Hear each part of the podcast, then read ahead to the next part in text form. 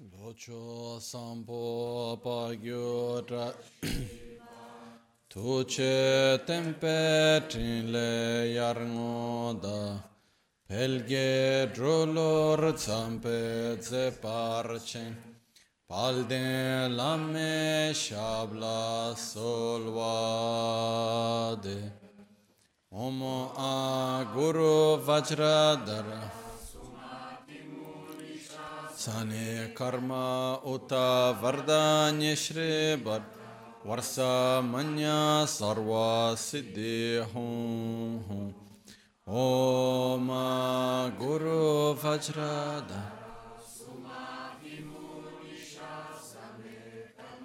Uta Vardanya Shri Bhadra Varsa Manya Sarva Siddhi hum hum Om Guru Vajradar Sumatimo Nishasane Karma Uta Vardanya Shri Bad Varsa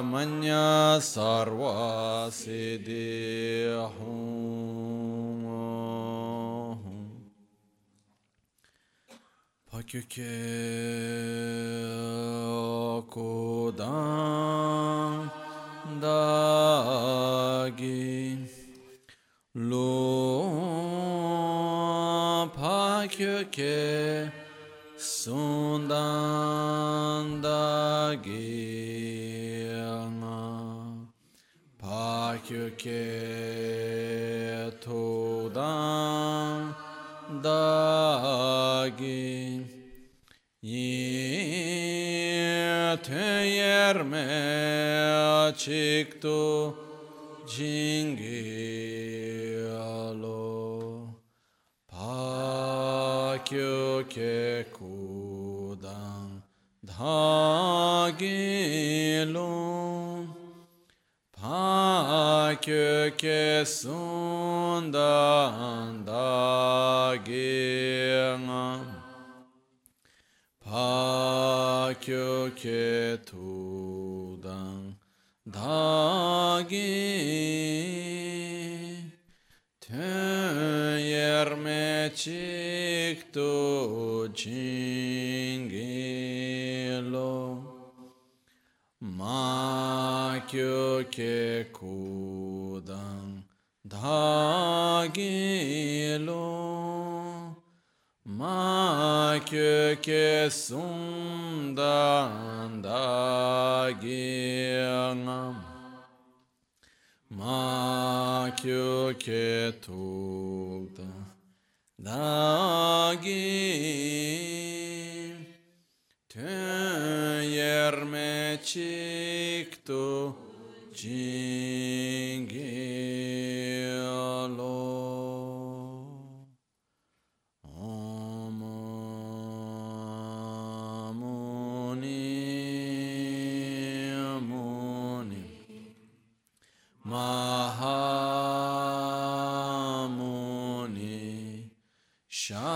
جاء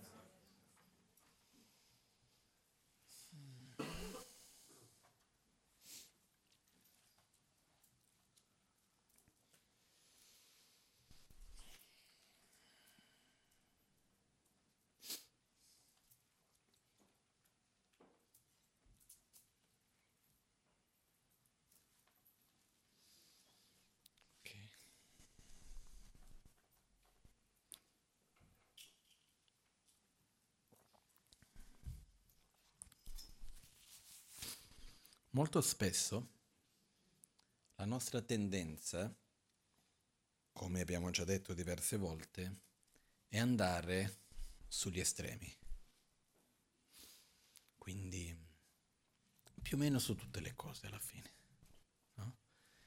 E più o meno su tutte le cose alla fine la miglior risposta è l'equilibrio fra gli estremi. Quello che Buddha chiamava la via di mezzo. E questo lo troviamo su quasi tutti gli aspetti che andiamo a vedere. Quindi è inutile guardare una cosa e dire no, o è totalmente così o è totalmente il contrario. Esiste sempre un equilibrio molto spesso che è necessario. No? E questo mi veniva in mente adesso su un aspetto che è stato per me per tanto tempo un punto di riflessione, di osservazione che riguarda le formalità. Noi viviamo in un mondo un po', diciamo, più moderno, nel quale le formalità non vengono viste tanto bene da una certa parte, quindi con un concetto che uno deve essere vero, sincero.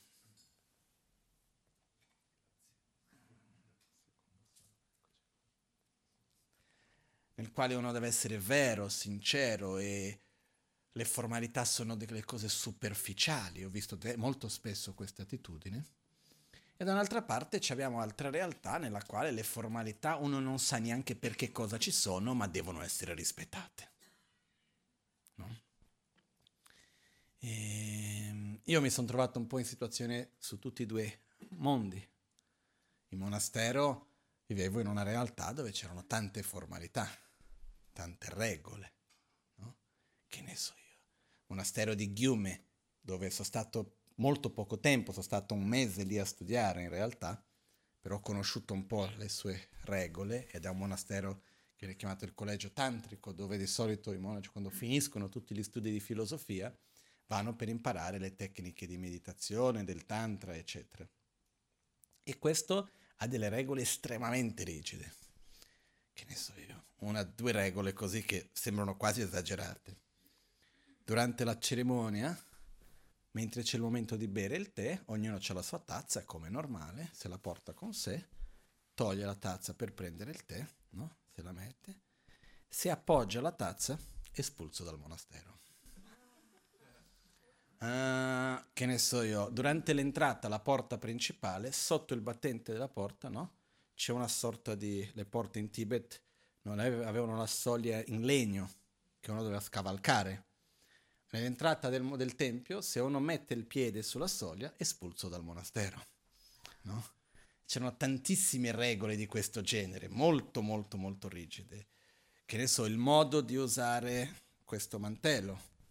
C'erano tante regole il primo anno, quando arrivi lo devi usare in un certo modo, poi dopo puoi usare in un altro. Non lo fai nel modo giusto, espulso dal monastero.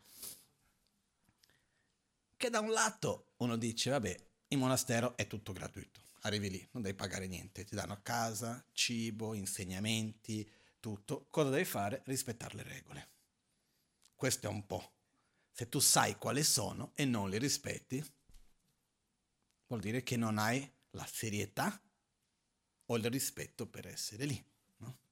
Comunque sia, quello che accade è che in un certo contesto io personalmente, a me la disciplina in monastero mi è sempre piaciuta moltissimo mi, mi è sempre dato una certa sicurezza, una certa sensazione anche di benessere, anche se io ero contrario a certe regole. Molto spesso mi è capitato di trovarmi davanti a una regola che non ero d'accordo, perché vedevo che nel contesto dell'insieme aveva un senso, ma che nel mio caso non aveva senso. Faccio un esempio di una, una regola che sono rimasto male. Io andavo una volta alla settimana, c'era il giorno libero, che di tutto il calendario era il giorno più sacro dell'anno, che era ogni martedì, che era il giorno libero. Per dire, il giorno libero non si faceva nulla in monastero, era il giorno libero, non importa. Comunque, quel giorno lì io andavo spesso, a, quando non era il periodo delle piogge, a 10 km dal monastero c'era un fiume, con un fiume abbastanza grosso, si chiamava Kaveri River, in mezzo c'era una sorta di una isola, E se c'era un parco si andava lì a nuotare nel fiume, a lavare i vestiti, fare il bucato nel fiume e passare la giornata lì, si faceva un po' una sorta di picnic, così. E è una cosa che facevo spesso, mi piaceva molto. Successo però, ricordiamoci che il monastero dove ero aveva intorno ai 4.000 monaci, quindi una piccola città. Ed è successo che due eventi sono accaduti più o meno nello stesso periodo. Uno, dei ragazzi che non facevano la minima idea come si nuotava, sono andati nel periodo delle piogge, quando era troppo forte il fiume, e si sono buttati nel punto più pericoloso. E due sono morti. Poi alcuni altri ragazzi, sempre del monastero, invece di andare il martedì, sono andati di domenica, che era il giorno che le ragazze delle scuole andavano al, al fiume e hanno un po' preso in giro le ragazze. Quindi cosa è successo? Il rettore della scuola è venuto a lamentarsi con la batte. Comunque, fatto sta che, visti questi due eventi che sono successi, nuova regola in monastero. Chi va al fiume è espulso dal monastero, no? E ho detto, ma come? Io so notare, sono sempre andato solo di martedì, non potevano dire è proibito andare di domenica, no? Invece no, la regola era quella, no? Per dire, ci sono tante regole che non è che uno sempre è d'accordo con la regola. Però in generale il fatto che c'è una disciplina e c'è un rispetto alla disciplina in generale è una cosa che almeno per me ho sempre sentito una certa sicurezza che mi sono trovato all'interno di questo, dà una, una certa stabilità, uno sa bene fin dove può andare, dove non può andare quali sono le conseguenze di una cosa, dell'altra, eccetera, eccetera. No? Però al di là di tutto questo, ci sono poi anche tante formalità. Che ne so io, quando stai camminando per strada e passa un maestro, tuo, un tuo maestro o l'abatti o qualcuno di una certa importanza, non è che cammini dritto come se non fosse nulla. Ti abbassi, prendi questa parte del mantello, lo giri dall'altra parte, ci sono diversi modi per dire questo mantello come sono adesso, il modo come sono seduto, se sono davanti a qualcuno che o è uguale a me o è in qualche modo sotto di me, va bene, ma se sono con qualcuno che è un mio maestro non potrò mai tenere il mantello così. Dovrò sempre tenerlo dall'altra parte, scoperto, o girato nell'altro modo, comunque. Ci sono tante regole di questo genere, no? E uno si chiede, ma perché? A che serve? Io da quando ero piccolo ho sempre avuto una certa, come posso dire, una parola giusta non è neanche attrazione, è sempre stato per me abbastanza naturale avere certe regole di condotta, certe formalità. Per dire davanti a mio maestro, alla Maganchen, non riuscivo mai a stare seduto se lui era in piedi. Ci sono alcune regole di questo genere, no? Di questo modo qua. Addirittura un po' mio maestro, altro maestro un po' mi prendeva in giro perché quando ricevevo una telefonata da Tilama Ganchen, che ero lì, non riuscivo a parlare a telefono così. Mi mettevo curvato così mentre parlavo al telefono, no? E diceva, ma è al telefono, mica lì davanti a te, no? Poi un giorno ero qui in Italia e qua, qua sopra, nell'appartamento dove la Magancina ho vissuto per tanti anni che c'era qua sopra dove lui viveva in una camera che era tipo una mansarda, piccolina, bassa, abbastanza piccola la camera. In realtà c'era lì il letto e poi qualche un corridoio davanti, praticamente era quello, non è che ci stava più di tanto.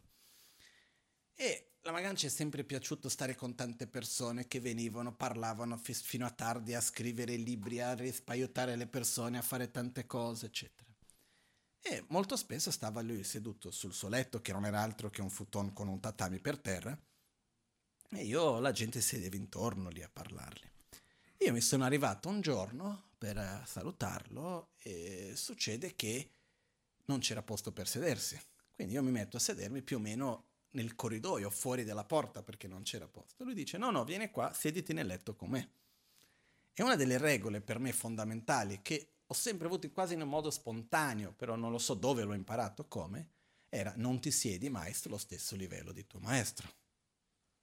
Non si siedi sul suo letto, sulla sua sedia, sul suo posto, no? E lui dice no, sediti qua come io ho detto no, no, no, no, no, no, no non va bene.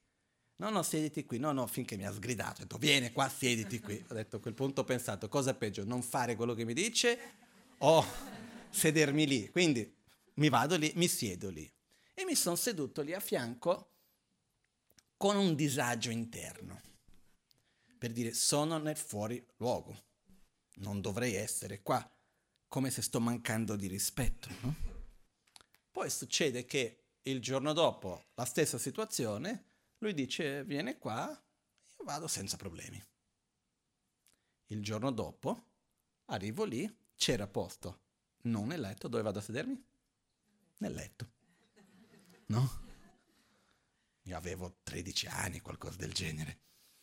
E lì io mi, quel momento dopo ho visto e ho detto che cosa sto facendo?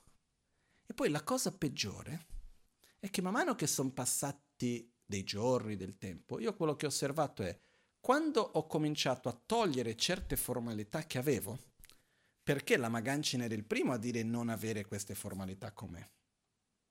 Non abbiamo bisogno di queste cose, eccetera. Io ho visto che in realtà chi aveva bisogno di quella formalità ero io, non lui. Perché il momento nel quale io toglievo quella formalità dentro di me, a livello sottile e sottile, succedeva qualcosa. Prendere per scontato la presenza dell'altro, perché che, qual è il significato che quando sono davanti al mio maestro mi alzo? Ma qualunque persona. Se c'è una persona che quando quella persona entra nella sala dove ci troviamo ci alziamo, qual è il significato? Qual è il messaggio che diamo a noi stessi? Rendo, atten- rendo co- coscienza della presenza di quella persona. E quella presenza di quella persona è una priorità per me. Al di là di qualunque altra cosa io sto facendo, mi fermo perché quella è prioritaria per me.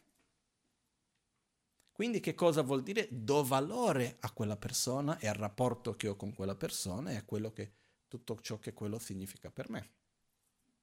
È chiaro, quando noi abbiamo dentro di noi un rispetto, un amore, una fiducia profondo, stabile, come si dice, stabile come il Vajra, che non si può assolutamente togliere, che uno si alza, che non si alza, che quello o quell'altro, non cambia tanto. Ed è ovvio che alzarsi e fare tutti i segni di rispetto, ma interiormente fregarsene, non va assolutamente bene, e anche peggio. No? È un po' come una volta uno dei...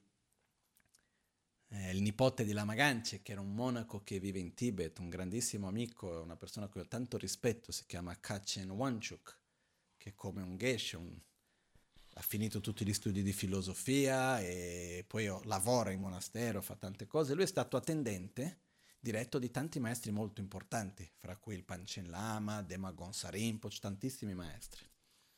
E lui è stato, ogni volta che la Maganchen andava anni fa in Tibet, lui era quello che era sempre vicino a lui a servirli per tutto, che dormiva per terra vicino e dalla mattina alla sera a servirli a fare quello che serviva, tutto quello che era necessario. No? Una persona veramente incredibile.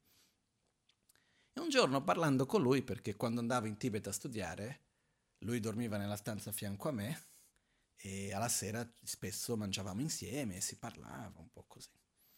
E lui una volta mi disse, guarda, sai che io all'inizio, quando ho conosciuto voi occidentali, vedendo intorno alla Magancin, ho detto, ma che gente maleducata.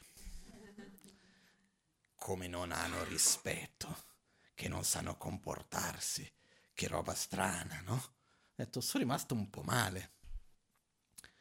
Però ho detto, poi conoscendo negli anni, ho visto che in realtà voi avete molto più rispetto che noi.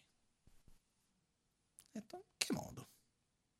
Lui ha detto, ha detto noi, si riferiva nel contesto generalizzando ovviamente, ha detto noi, faceva il generalizzando, diceva, sai cosa succede? Quando il maestro viene e ci dice qualcosa, noi diciamo sempre sì e siamo sempre super rispettosi e tutto il resto, poi facciamo quello che ci pare.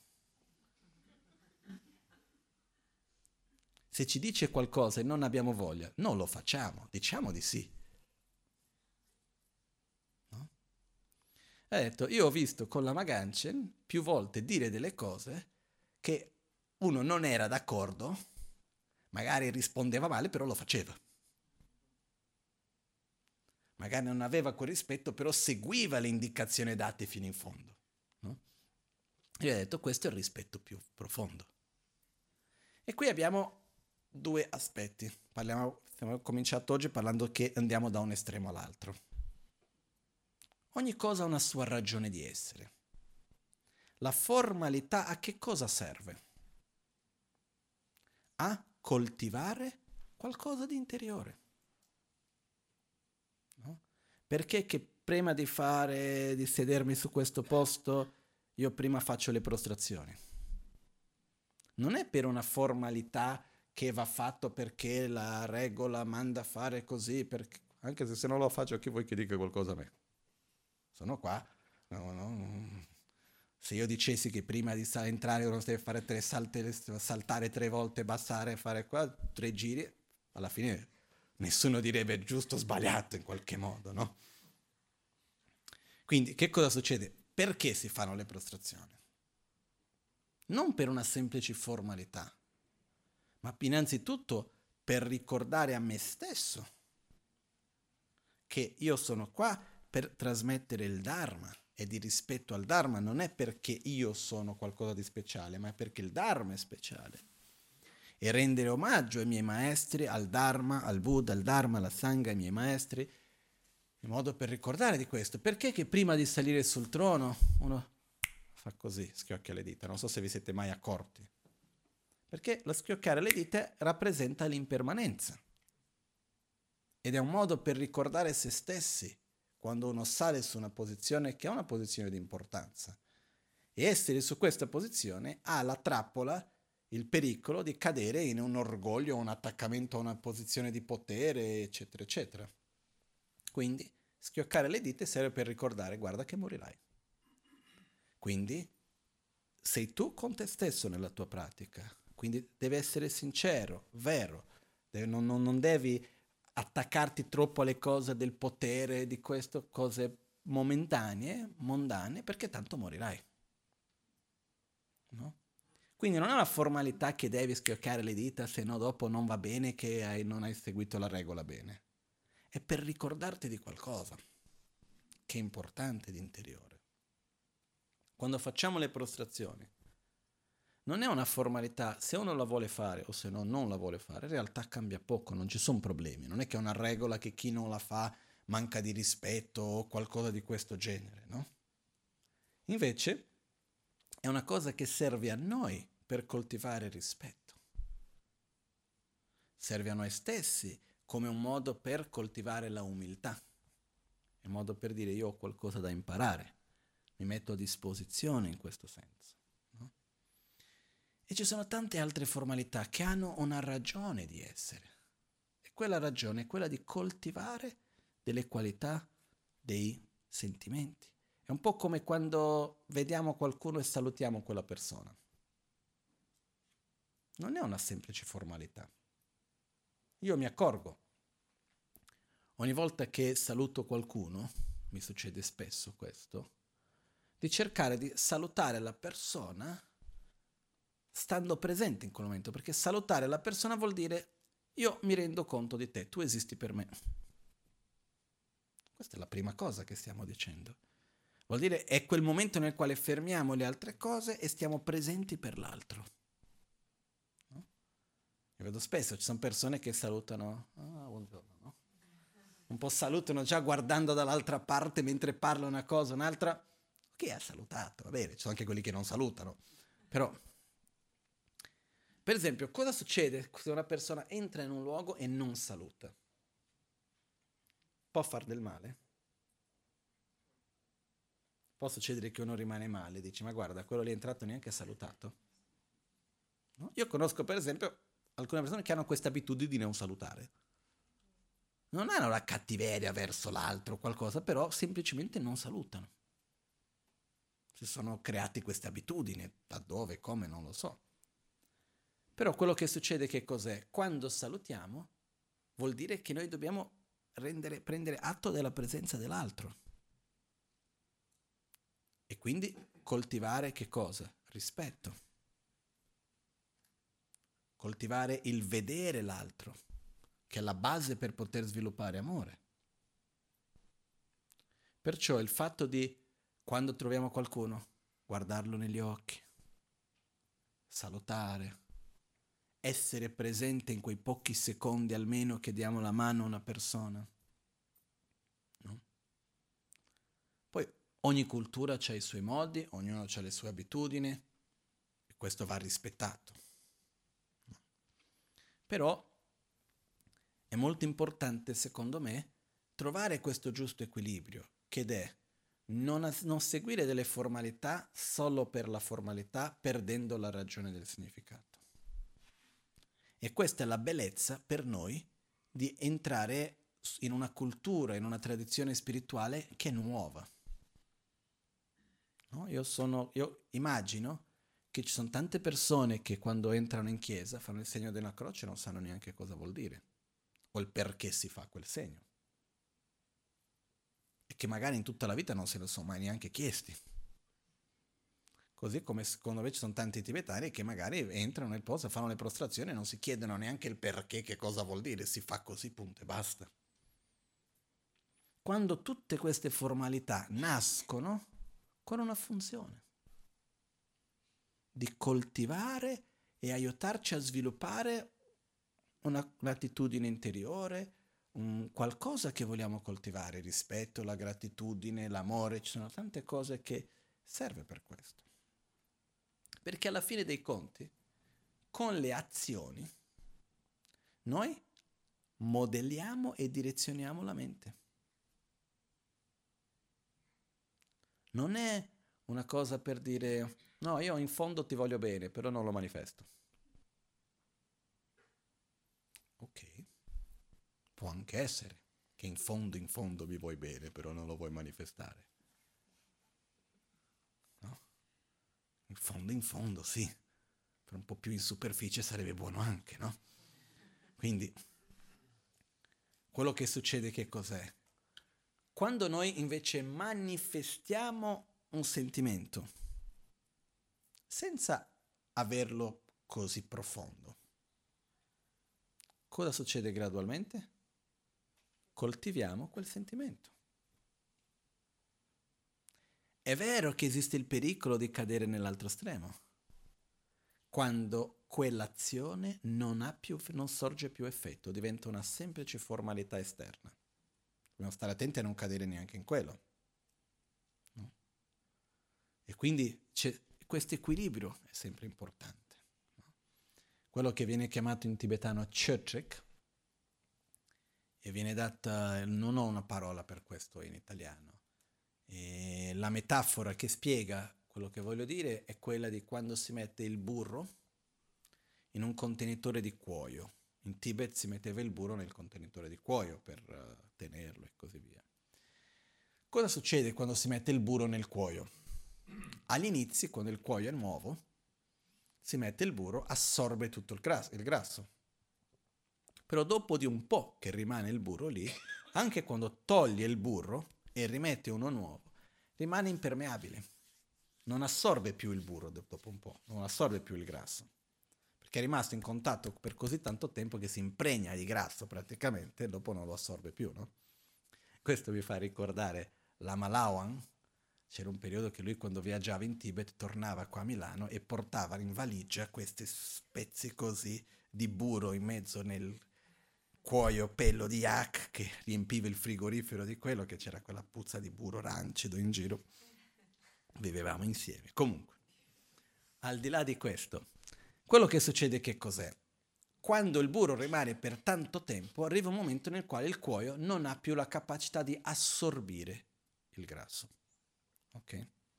Similmente, esiste il pericolo che quando uno rimane in contatto per tanto tempo senza la corretta attitudine, con un certo comportamento, con una certa formalità, con un certo contenuto, con una persona, con tante cose, sorge lo stesso effetto. Dopo di un po' non ha più effetto, non tocca più profondamente.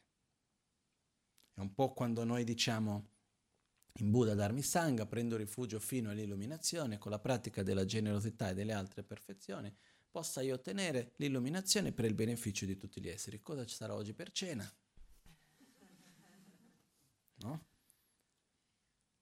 E addirittura in monastero si prendeva anche un po' in giro questo aspetto, che quando una cosa era fatta in un modo automatico, senza pensarci troppo, no? Uno diceva, ah, quel lavoro l'hai fatto per il beneficio di tutti gli esseri. Voleva dire l'hai fatto male, l'hai fatto senza pensare.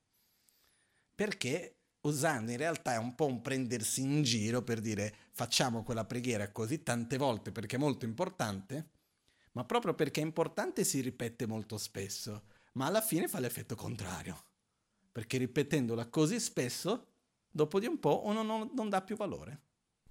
Se vediamo agli inizi di qualunque cerimonia, di qualunque meditazione, di qualunque insegnamento, si comincia sempre con Sangye Chodon Sogye Chonam La, Janjo Bardo Dani Kyapsuchi, no? Nel Buddha, in Buddha Dharmi Sangha prendo rifugio fino all'illuminazione e così via. Però a tal punto che spesso succede che diventa una cosa automatica e uno non sente più qualcosa dentro, non muove più i propri sentimenti, il proprio pensiero, quando in realtà le parole recitate servono per direzionare la mente. Papon Rinpoche, grande maestro che abbiamo rappresentato in questo lato qua di questa colonna, maestro del maestro di Lama Ganchen, dava l'esempio dicendo come deve essere. Deve essere come quando, per esempio, tu senti parlare di un oggetto di desiderio. Conosce già quello. Non è nessuna novità.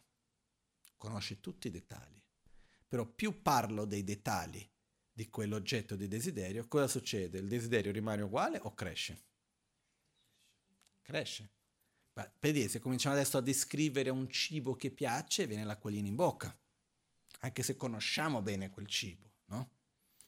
Piuttosto che, e cosa succede invece quando si parla di un oggetto di rabbia? Ah, sai, quella persona lì, ma tu non sai cosa ha fatto, hai visto che ha fatto quello lì, così, così, che si comporta male? Tutte cose che sappiamo già, nessuna novità cosa succede? Rimaniamo indifferenti o fai in modo che la rabbia cresce? La stessa cosa se andiamo a parlare di un oggetto di tristezza. Ok? Similmente a questo, quando noi diciamo possano tutti gli esseri avere la felicità e le sue cause, l'obiettivo è che quelle parole ci tocchino e ci facciano sentire amore e non solo delle parole esterne. Le parole che si vanno a recitare servono per direzionare la mente, non semplicemente per essere recitate. No?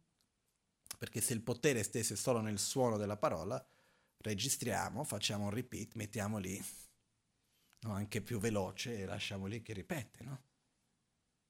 Come esistono anche già queste cose, non so se avete mai visto queste scatoline di preghiera, in Cina c'hanno tantissime, sono delle scatoline così, dove ci sono tutti i mantra registrati in repeat, in loop, e tu clicca da uno all'altro, passa da uno, e quindi tu metti, li tieni sul tavolo e te lì e tieni oh mani per me, oh, oh mani, e tutto il giorno ripete sempre lo stesso mantra, no?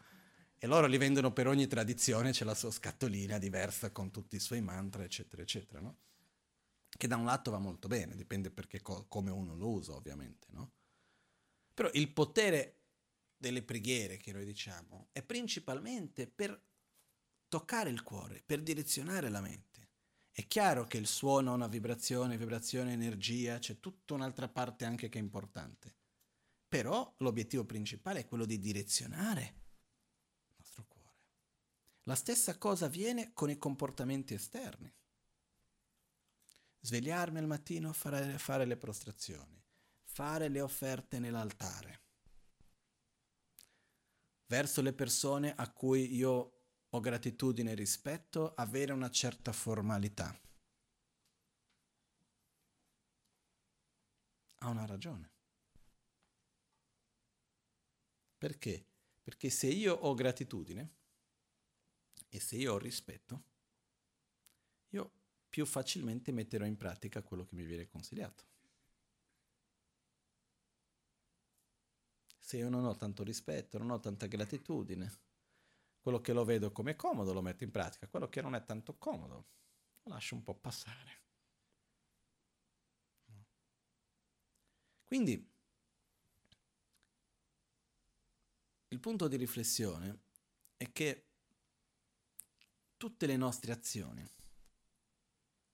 fisiche, sto parlando verbali, fisiche, esterne, coltivano un aspetto di noi stessi, della nostra mente, dei nostri sentimenti, delle nostre abitudini più profonde. E perciò andiamo a creare e seguire certe formalità, chiamiamole così, certi modi di parlare, cose che si dicono, cose che non si dicono, modi di parlare che vanno bene, modi di parlare che non vanno bene. No? Perché? Perché vogliamo direzionare la mente in un modo piuttosto che in un altro. Ci sono condotte esterne che hanno una ragione perché? Perché servono per direzionare la nostra mente in un modo piuttosto che in un altro. Io sinceramente imparato con la Maganchen di avere un'apertura mentale non indifferente. La Maganchen è la persona più aperta del mondo che abbia mai conosciuto. Nel senso che veramente non si fa problemi con niente e nessuno. Qualunque cosa sia.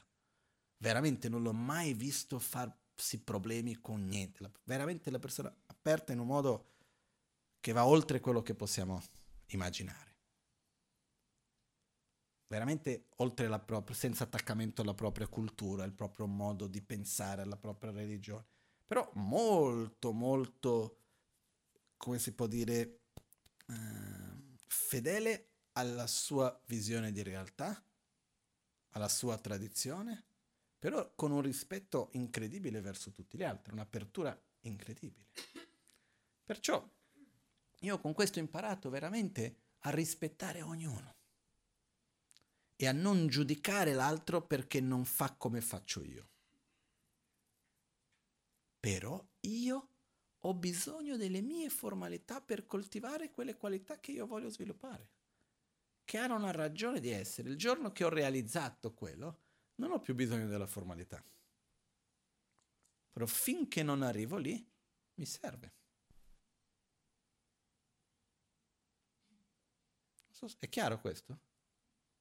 Quindi, quello che io vi invito è di osservare nella propria vita e dove vediamo che ci sono degli aspetti che sono un po' deboli, che manca qualcosa, che dovremmo avere qualcosa in più, dobbiamo come minimo cercare di creare delle formalità che ci aiutano a quello. Faccio un esempio banale, mondano. Non, è, non rientra neanche nel sentiero spirituale, però di sicuro tocca la vita di tanti. Nella nostra vita noi dobbiamo relazionarci con altre persone e abbiamo delle relazioni che noi creiamo nella vita.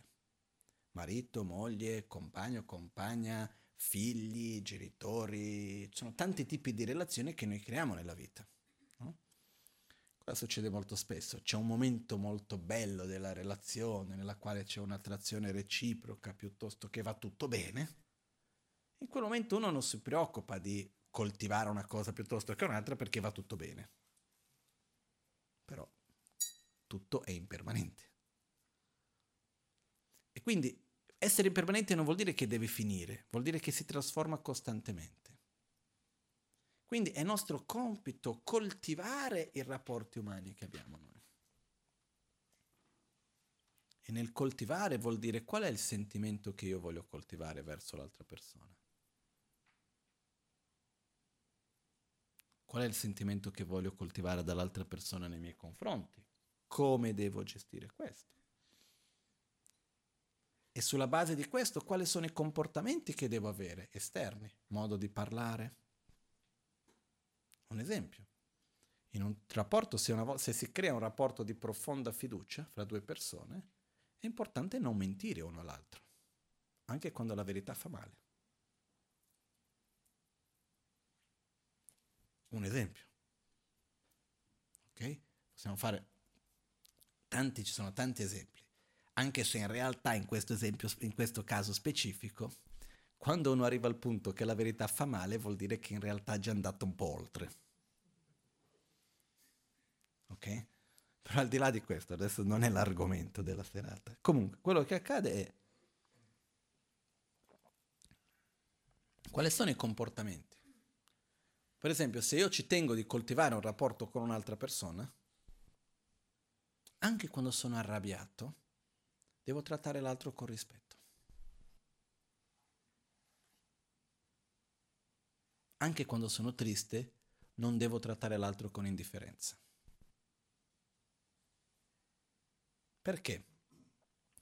Se una persona si arrabbia con noi, o meglio, scusate, se una persona è arrabbiata e manifesta aggressività nei nostri confronti, anche se in realtà non è arrabbiata con noi, però parla in un modo aggressivo, agisce in un modo aggressivo, presa dalla sua rabbia in generale, che magari è presa per la rabbia con un altro oggetto, che non siamo noi, però in qualche modo ricade anche su di noi cosa succede? Anche se noi diciamo no, in realtà non ce l'ha con me, da qualche parte fa male o no? E quel male che va a fare è qualcosa che dopo si guarisce facilmente o che si coltiva nel tempo? È una ferita che diventa sempre più profonda e più forte. Il giorno che la persona smette di, agirsi, di agire con rabbia e con aggressività e aspetta che noi faccia, facciamo come se nulla fosse successo. Diciamo adesso io ho quella ferita lì, ma io non agisco più così, eh, eh, però adesso guarire quello ci vuole il suo tempo. E non sempre siamo disposti a farlo, non sempre abbiamo i mezzi per farlo. Quindi se io voglio coltivare un rapporto con l'altra persona, qual è uno degli aspetti importanti? Anche se sono arrabbiato, ce l'ho a morte col mondo quel rapporto è importante e lo voglio coltivare, quindi non agisco con aggressività nei confronti di quella persona, anche se sono arrabbiato con quella persona. Che cosa è più importante per me? Il rapporto con quella persona o quello che la persona ha fatto? Se è più importante il rapporto, io dirò quello che devo dire, cercherò di fare quello che devo fare, però non andrò a buttare addosso all'altro la mia frustrazione con aggressività e tutto il resto. Perché ogni volta che qualcuno agisce con aggressività nei confronti di un'altra persona, quello fa male. Lascia dei segni, lascia... È una ferita che piano piano si crea. E non è facile da guarire. È possibile, però non è facile. Credo che tutti noi abbiamo esperienza di questo, no? Una persona per il quanto ci voglia bene, le volte che ha agito con aggressività nei nostri confronti, da qualche parte c'è la cicatrice o no? Così. Una persona per quanto ci vuole bene, se non è sincera con noi, ci lascia dei segni o no?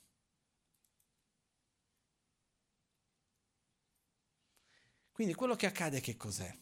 Se io voglio coltivare un rapporto con un'altra persona, devo stare attento al, mo- modo in cui interagisco con quella persona. Perché non c'è un altro modo. È come una volta io sono dovuto andare a una persona a cui ci tengo tantissimo e io, sin da quando ero abbastanza piccolo, ho sempre avuto un po' questa, chiamiamo così, un po' questo karma, un po' questa realtà di essere una persona. Io stesso sono sempre stato molto calmo, molto abbastanza equilibrato, non sono mai stato uno che si arrabbia, così, però ho sempre avuto intorno a me persone col sangue molto caldo. No?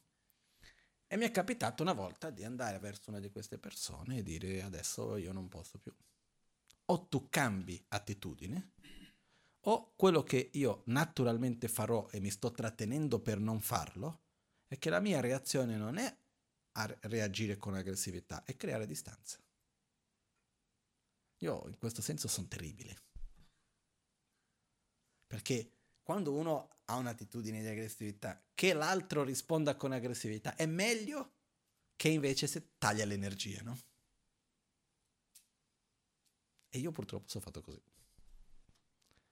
Fatto questo pochissime volte nella mia vita. Poi dopo, poi dopo vado lì, riconnetto un attimino, però qualcosa cambia.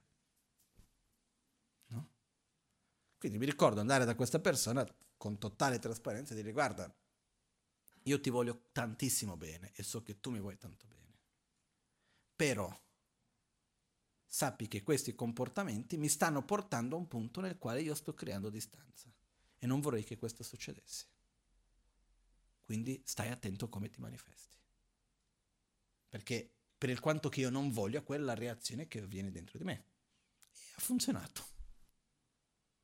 Veramente ha funzionato bene. Anche perché c'è un altro discorso. Quando è che noi facciamo lo sforzo per cambiare il nostro modo di essere, le nostre abitudini? Quando siamo forzati fuori la nostra zona di conforto. Quando io agisco in un modo che io so che non va bene, ma comunque sono sempre dentro la mia zona di conforto, al fine, alla fine va sempre, comunque va tutto bene, continuo a farlo. Il giorno che io vedo che il prezzo è troppo alto, a quel punto metto uno sforzo reale per cambiare. So è chiaro questo? Però quello che succede è che il prezzo è troppo alto prima di vederlo. Perché molto spesso quando ci accorgiamo che il prezzo è troppo alto, ormai l'abbiamo già pagato e pagheremo ancora per il resto della vita, anche se smettiamo. È un po' come quello che smette di fumare quando ha avuto il cancro al polmone. Meglio, meglio smettere di fumare, comunque sia. Però ormai il cancro c'è. E non è una cosa semplice da curare.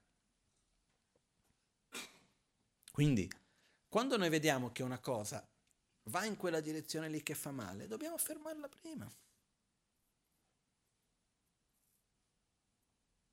È difficile? Assolutamente sì. Per me, per te, per tutti. Però non fermarla prima e andare avanti è molto peggio. Perché poi cosa succede? Fino a un certo punto, diciamo, come si può dire, le cose vanno bene. Sì, sembra che non ci sono grandi conseguenze. Arriva un momento nel quale poi diventa veramente difficile. Non so se è chiaro questo. Quindi, quello che succede è, e poi arriva un punto nel quale quando anche vogliamo fare diventa così un'abitudine profonda che facciamo fatica a cambiare. Quindi la domanda è, io voglio avere un rapporto buono con quella persona? Sì. Quindi cosa voglio evitare? Sfiducia, avversione, tristezza. Cosa voglio coltivare? Fiducia, amore, rispetto, gratitudine. Questo.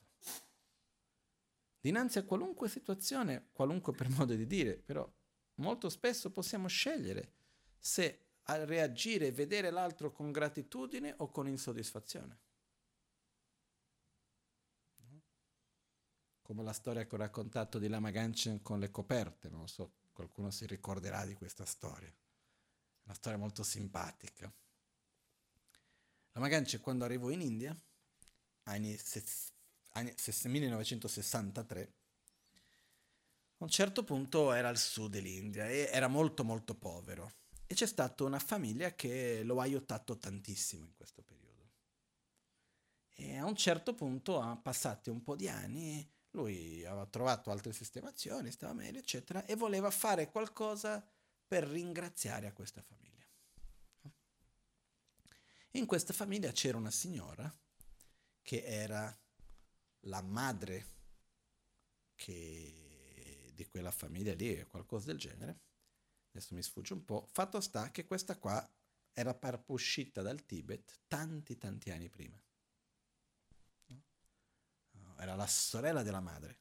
Era uscita dal Tibet tanti anni prima. In poche parole, era, data, era stata un matrimonio combinato quando era ancora ragazzina, aveva un carattere fortissimo, è scappata via, finita in India, anni 40, e poi mai più vista. I suoi familiari sono arrivati in India negli anni, fine degli anni 50, anni 60, e non avevano mai più visto questa qua, era quasi già, era, in realtà passavano anni 30, passavano già 30 anni circa che era in India. E a questo punto la Maganci dice a loro, ok, per ringraziare di quello che voi mi avete aiutato, io vado a trovare questa persona. Si chiede, innanzitutto, come vai a cercare qualcuno in India? Anni, fine anni 60. Non è che metti in internet, no. Quindi la Maganci non ha fatto a, a cosa avrà fatto tante altre cose, però quello che si è, si è visto è che lui ha scritto una lettera fa, con la descrizione di questa persona, in che anni era venuta, eccetera, e ha fatto diverse coppie, che anche all'epoca non era così semplice fare le coppie. Ha fatto un po' di coppie e ha distribuito in giro questo fogliettino tra le varie comunità tibetane. Facendo una lunga storia breve, alla fine trova questa qua che aveva un altro nome anche a Bombay nella, in una casa di prostituzione. Lei quando era arrivata in India era diventata prostituta per sopravvivere e alla fine aveva aperto la propria casa di prostituzione alla fine dei conti. Comunque quando ha trovato lei era, aveva tanti soldi e aveva questa casa di prostituzione eccetera. Quindi la Magancena a Bombay è andata a trovarla, saputo che era lì, è riuscita a convincerla ad andare a trovare sua famiglia e, alla fine lei ha mollato la vita che faceva a Bombay è tornata con la sua famiglia con il resto della famiglia, tutto il resto ha aiutato il resto della famiglia che non avevano soldi per comprare la terra, per coltivare la terra con i soldi che aveva, è andato tutto benissimo. E quando la Magancina è tornato lì, che aveva trovato quella persona, la famiglia per ringraziarlo gli ha regalato una coperta. A lui e un'altra sua attendente che aveva fatto tutto il percorso insieme. No? E lui era contentissimo, dice, guarda, la coperta mi viene molto utile e io non mi aspettavo nulla. La tenente si è arrabbiato a morte. Ha detto, ma come? Ma il valore di questa coperta non ci copre neanche i costi del viaggio. Ma con tutto quello tu sei riuscito a fare una cosa praticamente impossibile. E cosa ci dà una coperta? No? E qua. La Magancina ha visto la coperta con gratitudine, perché aveva nessuna aspettativa. L'altra persona aveva un'aspettativa alta ha visto quello con insoddisfazione. Dipende come noi viviamo, come noi ci poniamo davanti all'altro. Che cosa voglio coltivare io? E la domanda per me più importante è che cosa voglio coltivare? Quando una persona mi risponde male o mi parla male o agisce verso di me con aggressività, e io in quel momento ho quello spazio di tempo piccolo per decidere come reagire. Cosa voglio coltivare?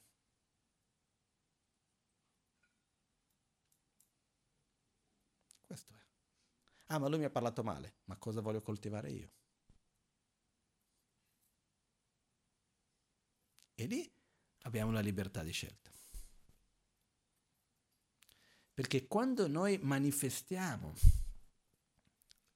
nella materia, con il corpo, con le scelte, con la parola, noi andiamo a creare un'impronta profonda nei nostri pensieri, nei nostri sentimenti, che rimane dopo, sia in noi stessi, sia nel rapporto con gli altri.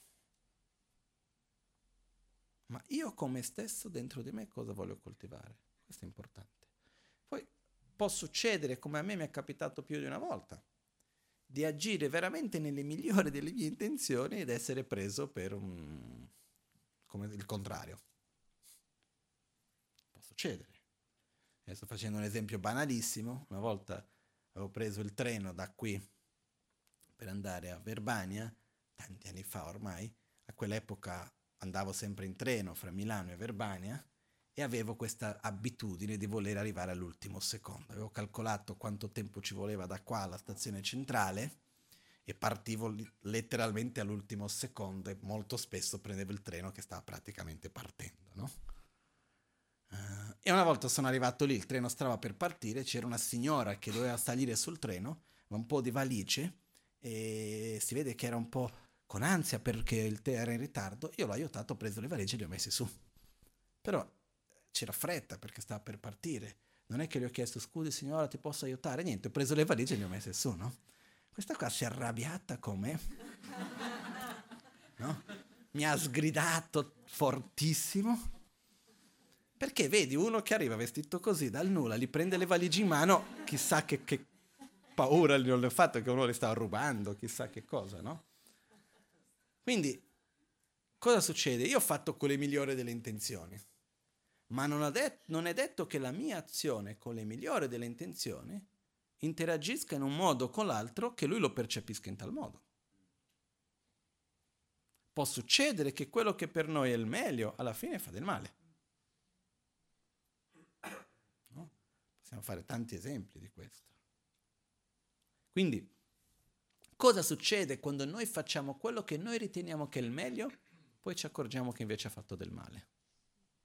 O che l'altro l'ha preso male? Può capitare questo? Cosa facciamo a quel punto? Prima di tutto stiamo bene con noi stessi, perché io ho fatto il mio meglio. Ah, ma non ho fatto bene mica sono un essere illuminato, ho la mia ignoranza. All'interno dei miei mezzi di conoscenza, della mia capacità, in quel momento ho fatto quello che io ritenevo che era il meglio, con coerenza fra i miei sentimenti e la mia ragione. Ho agito nel modo che io ritenevo che fosse il migliore.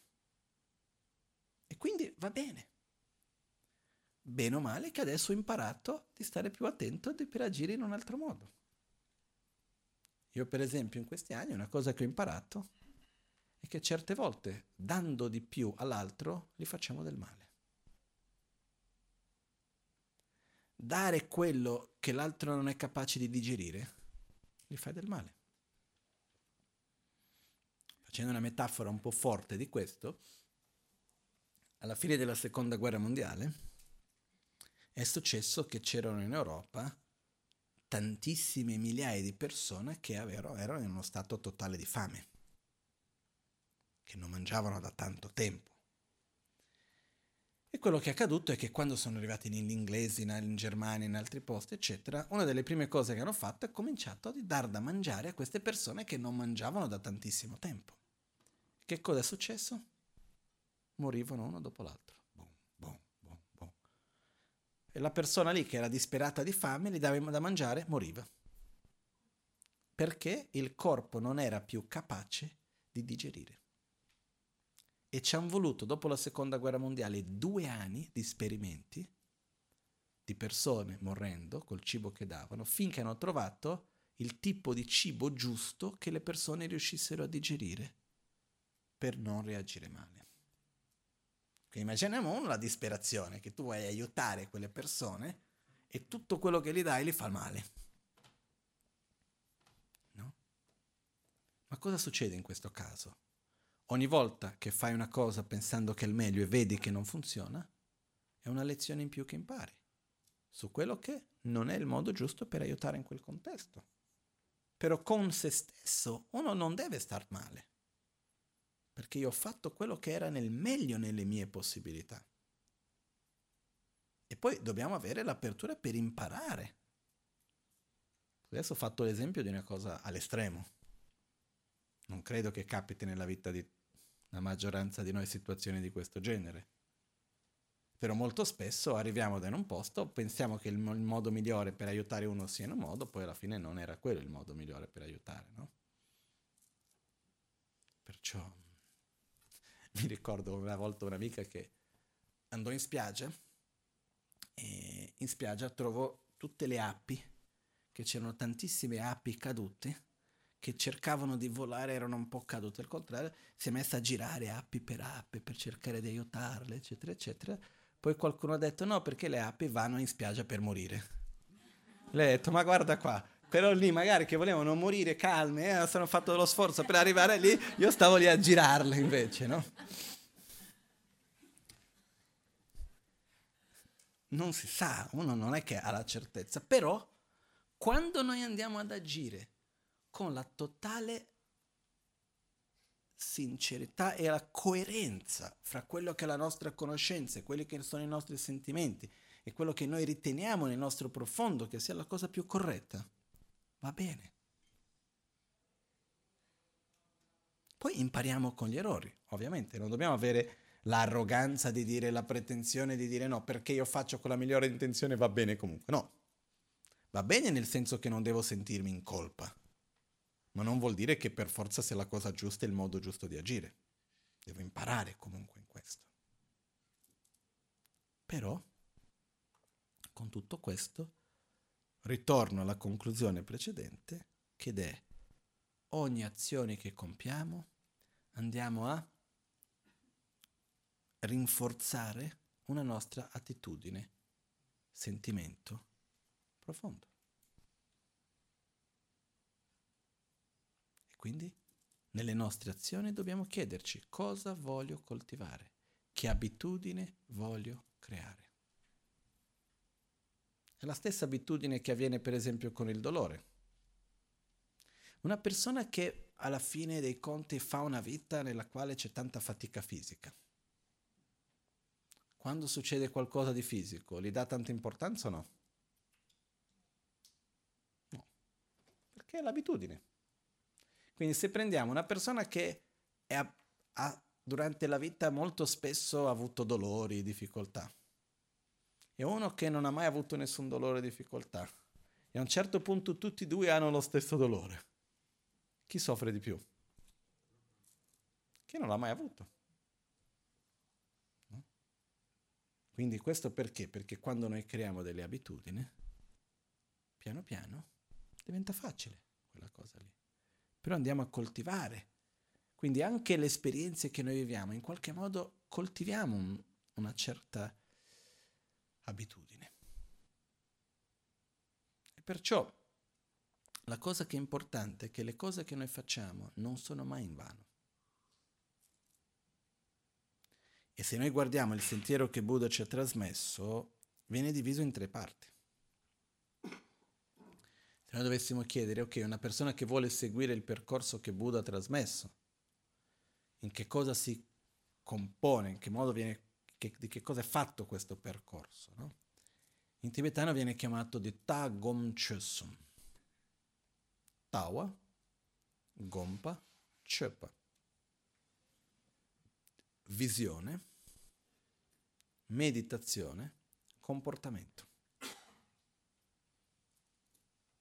La visione riguarda la visione di mondo, quindi lo studio della filosofia, cercare di vedere qual è il modo in cui io mi relaziono con la realtà mentale, concettuale inizialmente, fino ad arrivare a un livello non concettuale, però è la visione di mondo che noi abbiamo. Molto spesso parliamo di aspetti che riguardano questo, dalla visione dell'impermanenza e dell'accettare la morte come una cosa normale nella vita, alla visione del rispetto verso l'altro, piuttosto che l'egoismo ci fa male. Mille visioni diverse possiamo fare, no? Che partono dai quattro sigilli, impermanenza, interdipendenza, uh, la sofferenza è creata dai veleni mentali e dalle azioni compiute, non dai contesti esterni tutto ciò che esiste non è, non è di un'esistenza oggettiva, ma si soggettiva e interdipendente, e ognuno di noi ha il potenziale interiore di raggiungere uno stato di equilibrio, di pace, di gioia. In poche parole. Però questo riguarda la visione, che parte dal livello concettuale molto spesso e piano piano andiamo ad applicarla sulla nostra vita. È un aspetto molto importante, ok? Però non basta solo. Esiste il pericolo certe volte che uno vuole semplicemente lavorare in un piano concettuale della visione del mondo e sta lì a farsi mille cose nella testa perché questo è così, l'altro è così, eccetera, eccetera, però non va ad agire negli altri due piani. Il secondo piano è la meditazione.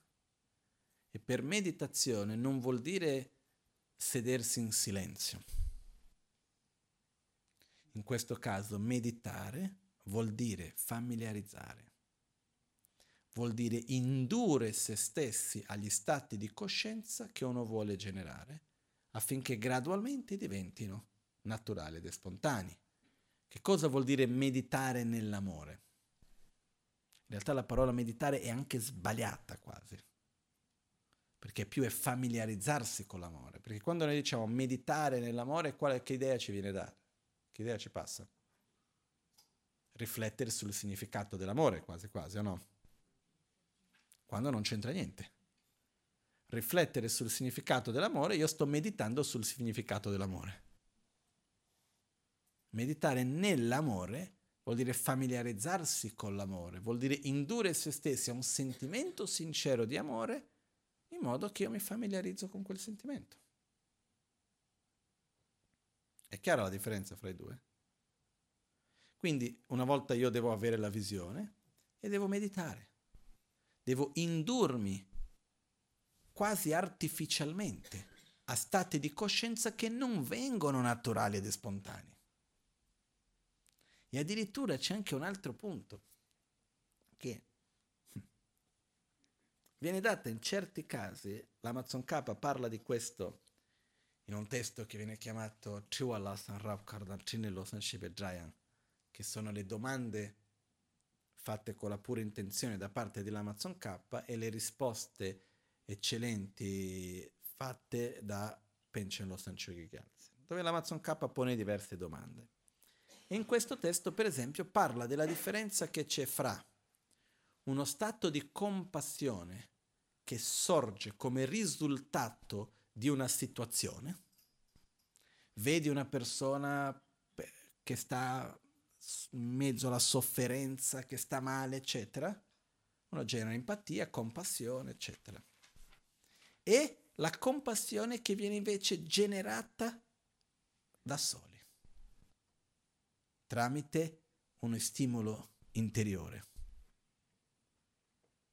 E fa una differenza netta fra le due.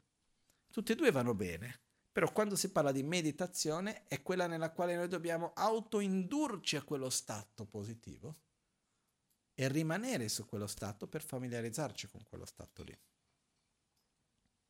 Quindi meditare è importante. Però la visione e la meditazione da soli non bastano per forza di cose dobbiamo avere la condotta. La condotta che cos'è? Quando non sto meditando, come parlo? Come agisco? Cosa faccio? Cosa non faccio? Come vivo? E quando noi riusciamo a creare un'armonia fra la visione che abbiamo di mondo il nostro modo di agire e di comportarci, che sono coerenti. E poi andiamo a meditare, a familiarizzarci con certe qualità che vogliamo sviluppare in modo da poter applicare quello.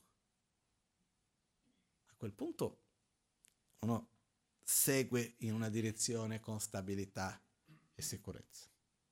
Perché se io vado a meditare sull'amore, Poi dopo mi alzo dalla meditazione e agisco con aggressività o con indifferenza. Faccio due forze opposte. O se io sto a fare milioni di mantra, ma non cambio la mia visione di mondo. Faccio una forza positiva da una parte, però manca un'altra. Quindi tutti questi tre punti sono fondamentali visione, meditazione e comportamento. Se io vado, ho la visione e ho il comportamento e non vado sulla meditazione, rimango a livello superficiale, non riesco ad andare tanto più, tanto di più a fondo.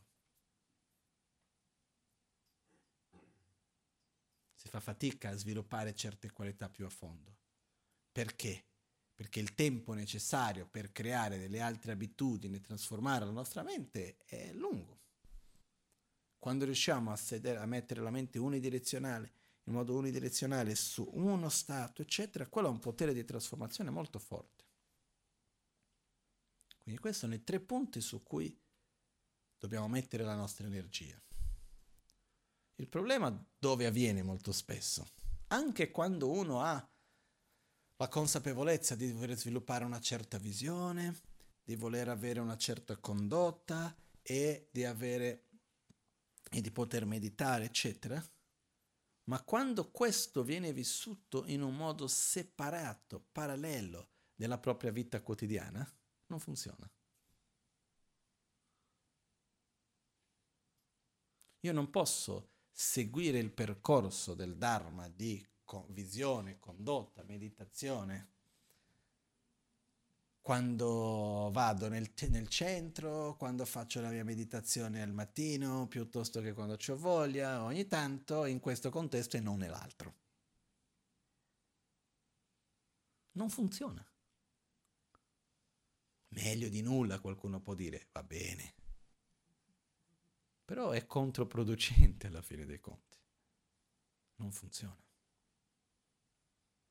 Quindi una delle fregature, fra virgolette, non è una vera fregatura, ma può, può sembrare a noi una fregatura, è che quando entriamo in un sentiero di un percorso interiore spirituale sincero, non riusciamo poi dopo più a fare a meno.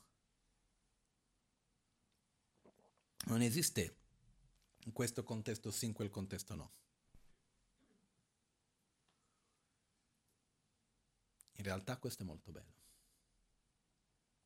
Anche se esiste un momento che è normale, che arriva un momento nel quale uno si sente un po' a disagio, perché non ha ancora la totale fermezza e sicurezza nel punto di vista del proprio sentiero spirituale, e dall'altra parte non ha più piacere nelle cose mondane che faceva prima.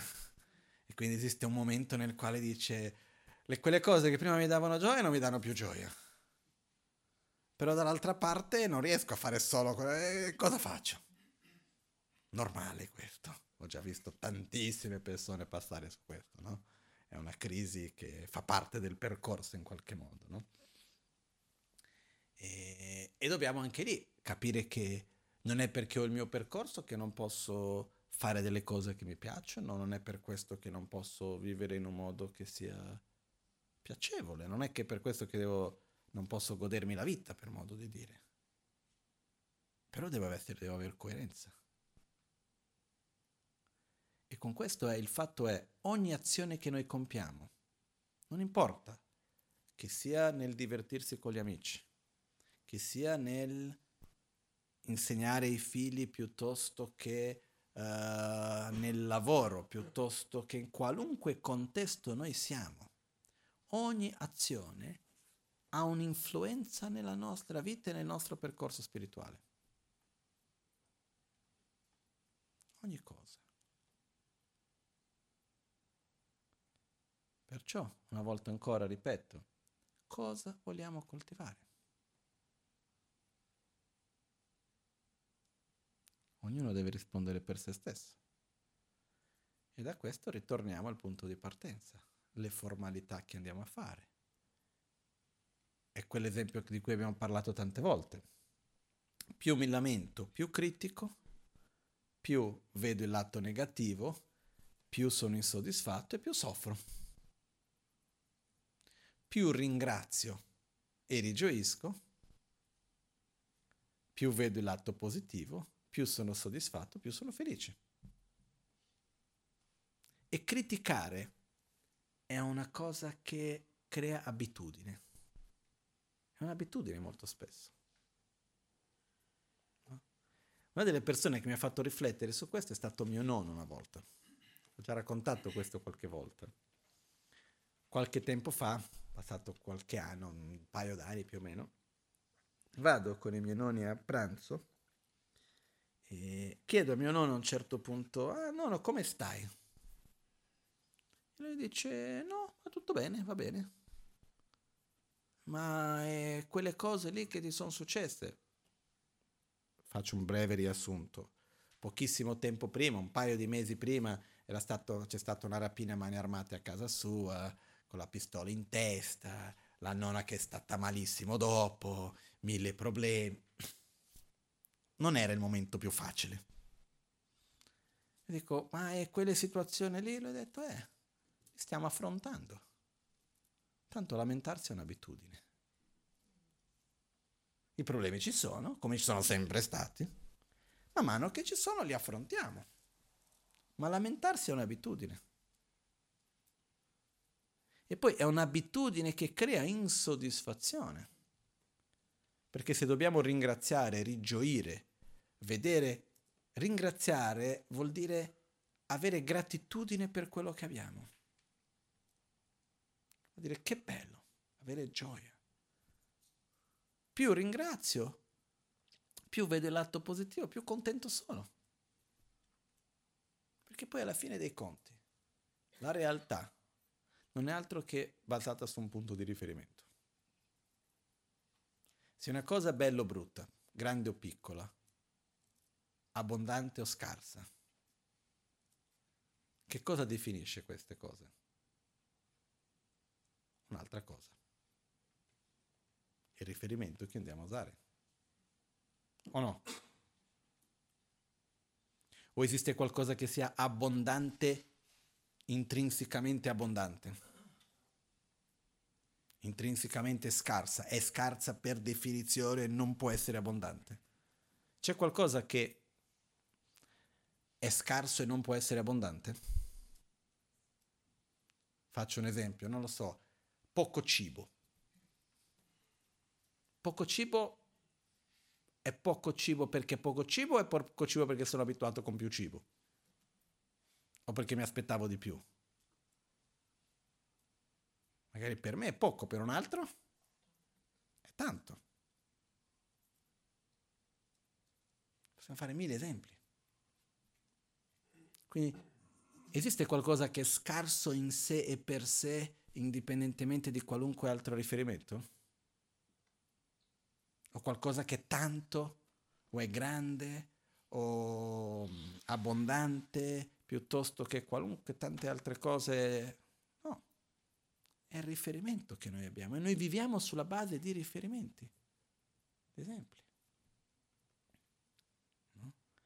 È un po' come questo maestro, bellissima persona, maestro Sangasena, che è un maestro, monaco, e lui è del Ladakh, amico di Lama Ganchen molto spesso viene nei viaggi, quando la Magancia fa dei viaggi in Indonesia, eccetera, lui viene spesso. È venuto anche qua in Italia qualche volta ed è una persona veramente bellissima.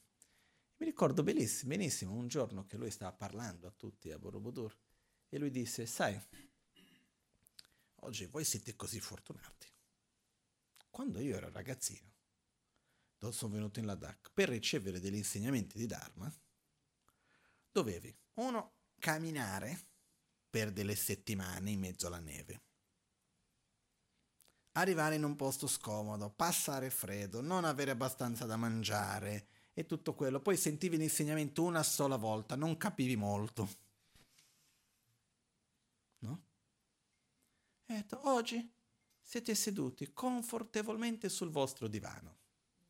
Chiedete, oh mio guru venga qui per piacere e appena chiedete lui viene subito lì scegliete su che cosa volete che lui insegna. E lui vi insegna in quel momento. Quando non capite qualcosa potete chiedere, poi tornare indietro per piacere. Lui torna indietro e ripete.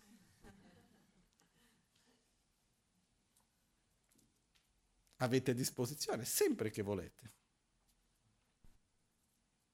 No? Lui faceva l'esempio, siete qui a Borobudur. Un comfort impensabile ho detto, la prima volta che è andato in aereo, lui diceva, la prima volta che sono andato in aereo, addirittura ti danno da mangiare. Che cosa incredibile. No? Invece noi, no, il cibo d'aereo fa schifo, quella non va bene perché c'è quell'altro. Ho aspettato tre ore.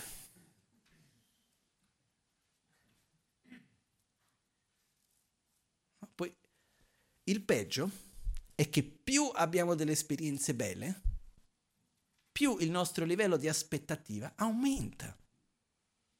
Non è il contrario. Non è che abbiamo una bellissima esperienza, andiamo a mangiare in un posto meraviglioso, mangiamo benissimo e rimaniamo con quella soddisfazione per la prossima settimana. e ogni volta che ci ricordiamo di quello ci viene una grande gioia. Al contrario, più abbiamo delle esperienze belle, qual è la tendenza? Voler delle esperienze più belle. E di più, e di più, e di più. Ma non funziona. Però se dall'altra parte impariamo a rigioire, a ringraziare, a non prendere per scontato ciò che abbiamo, che non lo è. E purtroppo spesso capiamo questo solo quando lo perdiamo.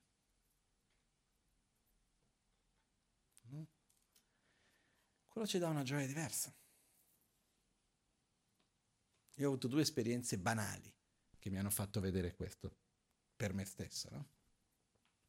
Una, una volta ho fatto un, come si dice in italiano adesso? Mi sono storto la caviglia, no? E abbastanza male. In un momento nel quale non potevo fermarmi, tutta una cosa, mi ricordo di camminare col piede che facevo quel rumore dappertutto, un dolore. E sono rimasto così per un paio di mesi, no? Ci è voluto un bel po' per ritornare. E da quel momento, per un bel po' di tempo, quando camminavo senza dolore, dicevo che bello. Ah, che bello che posso camminare senza dolore. Non è una cosa presa per scontato. L'altra volta, quando sono stato diagnosticato con una malattia agli occhi, si chiama cheratocone, che nel mio caso è stabilissima, quindi quell'effetto positivo un pochettino è diminuito.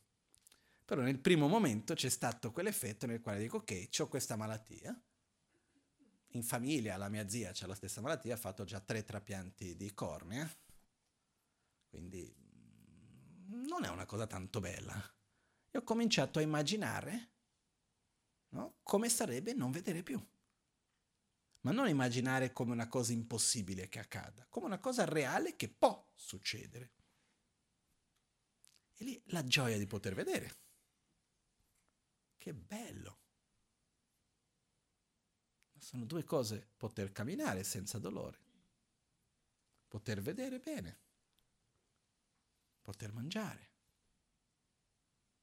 poter avere qualcuno con cui possiamo condividere le nostre gioie, le nostre sofferenze, avere qualcuno che ci guarda con uno sguardo di amore, avere qualcuno ci, di cui ci possiamo fidare. Sono tante cose che abbiamo, che purtroppo ci abituiamo e prendiamo per scontato. E cosa succede quando prendiamo per scontato quello che abbiamo? Viviamo questa bellezza con insoddisfazione e sofferenza.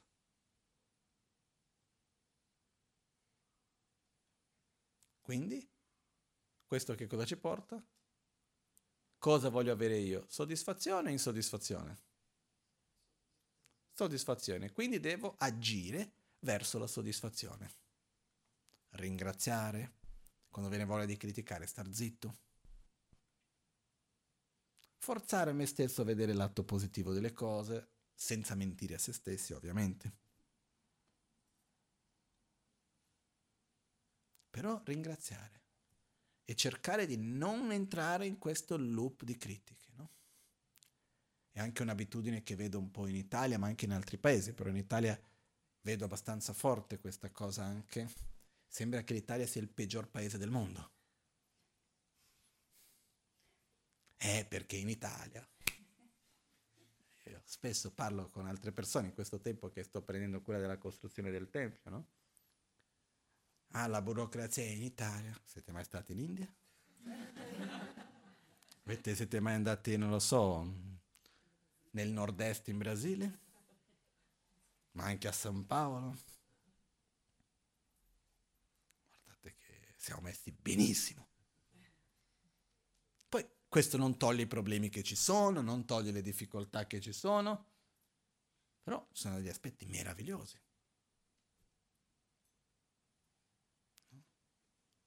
Quindi, e c'è un ultimo discorso che voglio solo sfiorare. Come posso dire? Questo lo sfioro solamente. Non aver paura di essere felici.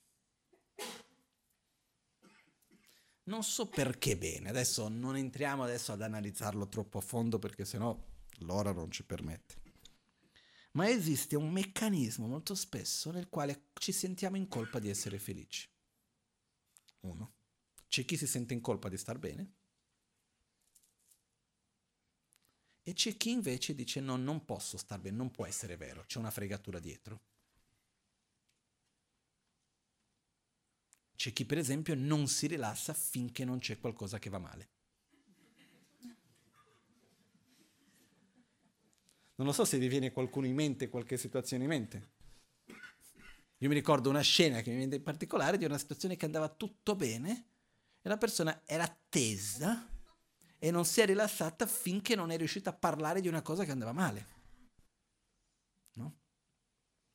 Ma molto spesso c'è questa attitudine di non permettersi di essere felici, anche nel modo di parlare. Cosa si dice? Troppo bello per essere vero. Perché? Perché semplicemente non può essere bello? È un po' quando chiede a qualcuno come vai? Come va? Qual è la risposta più spesso? Insomma, si sopravvive, ci si protegge, ma potrebbe andare peggio. Si tira avanti, no? In Brasile andiamo nell'altro estremo. Come va? Perfetto, ottimo. Poi ti raccontano il problema, però prima dicono che va tutto benissimo, no?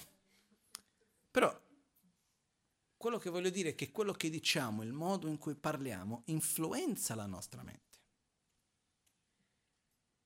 Quindi è una scelta. Per esempio, una delle cose che ho trovato una via di mezzo, come va? Tolti i problemi va tutto bene. Senza che in realtà va tutto bene, togli i problemi ci sono, sì, e ci saranno sempre. Quindi in realtà va tutto bene. No? O se no, l'altro è nei limiti del samsara va tutto bene, no?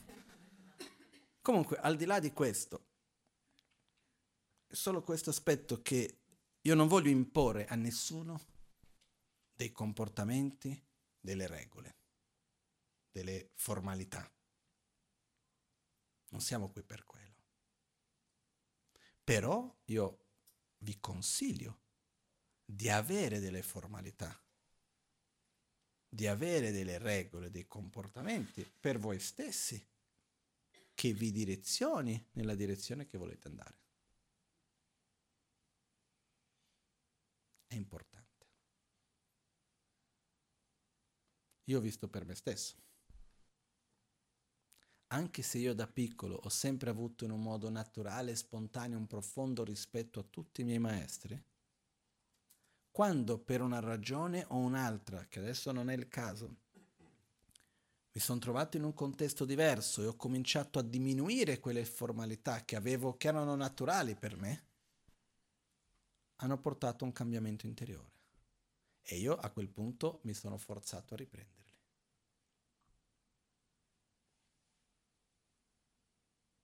E io non mi alzo quando c'è mio maestro perché è importante per lui o perché quella è la regola, ma perché per me è importante.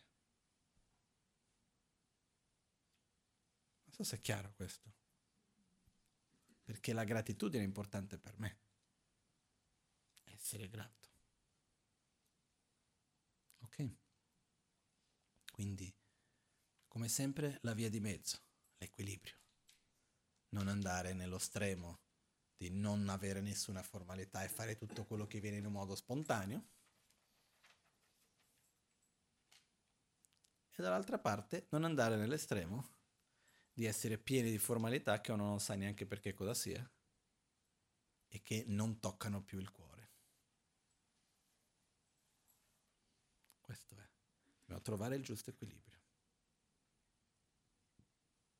Ok? E quando è che uno segue una formalità? Quando è che uno sa di seguire una formalità nel modo giusto? Quando, se necessario, è capace di mantenerla interiormente andando nel modo opposto esteriormente. Mi spiego meglio. Se io sono capace di mantenere mismo, lo stesso rispetto, anche senza dover alzarmi, perché il contesto non me lo permette, però io lo faccio comunque interiormente, vuol dire che poi dopo quando lo faccio esteriormente lo faccio in un modo vero. Se quando io non mi alzo per me è la stessa cosa, tanto il contesto non me lo richiede, finito lì, vuol dire che quando mi alzo è semplicemente per una formalità e basta. Non so se è chiaro questo. Ok? Quindi questo vi lascio con questa riflessione oggi e adesso facciamo un pochettino di meditazione, facciamo la pratica dell'autoguarigione. Andiamo a fare la pratica dell'autoguarigione, la prima parte principalmente, perché sono andato un pochettino oltre con l'orario e non c'ho voglia di fare la pratica di fretta. Quindi preferisco fare la prima parte con calma, che è una delle parti più importanti della pratica, e così anche impariamo che la pratica dell'autoguarigione in realtà ha diversi passaggi in particolar modo il primo, che viene chiamato la pratica del Guru Yoga, si può fare quello fino a quel punto anche. Non è che uno in realtà non è che uno non dovrebbe prendere qualunque parte e farla come gli pare, però ci sono dei passaggi che si possono fare in un modo staccato, chiamiamolo così. Ok? All'alba o al tramonto, di notte o durante il giorno, possano i tre gioielli concederci le loro benedizioni, possano aiutarci ad ottenere tutte le realizzazioni, sentiero della nostra vita con molti segni di buon auspicio.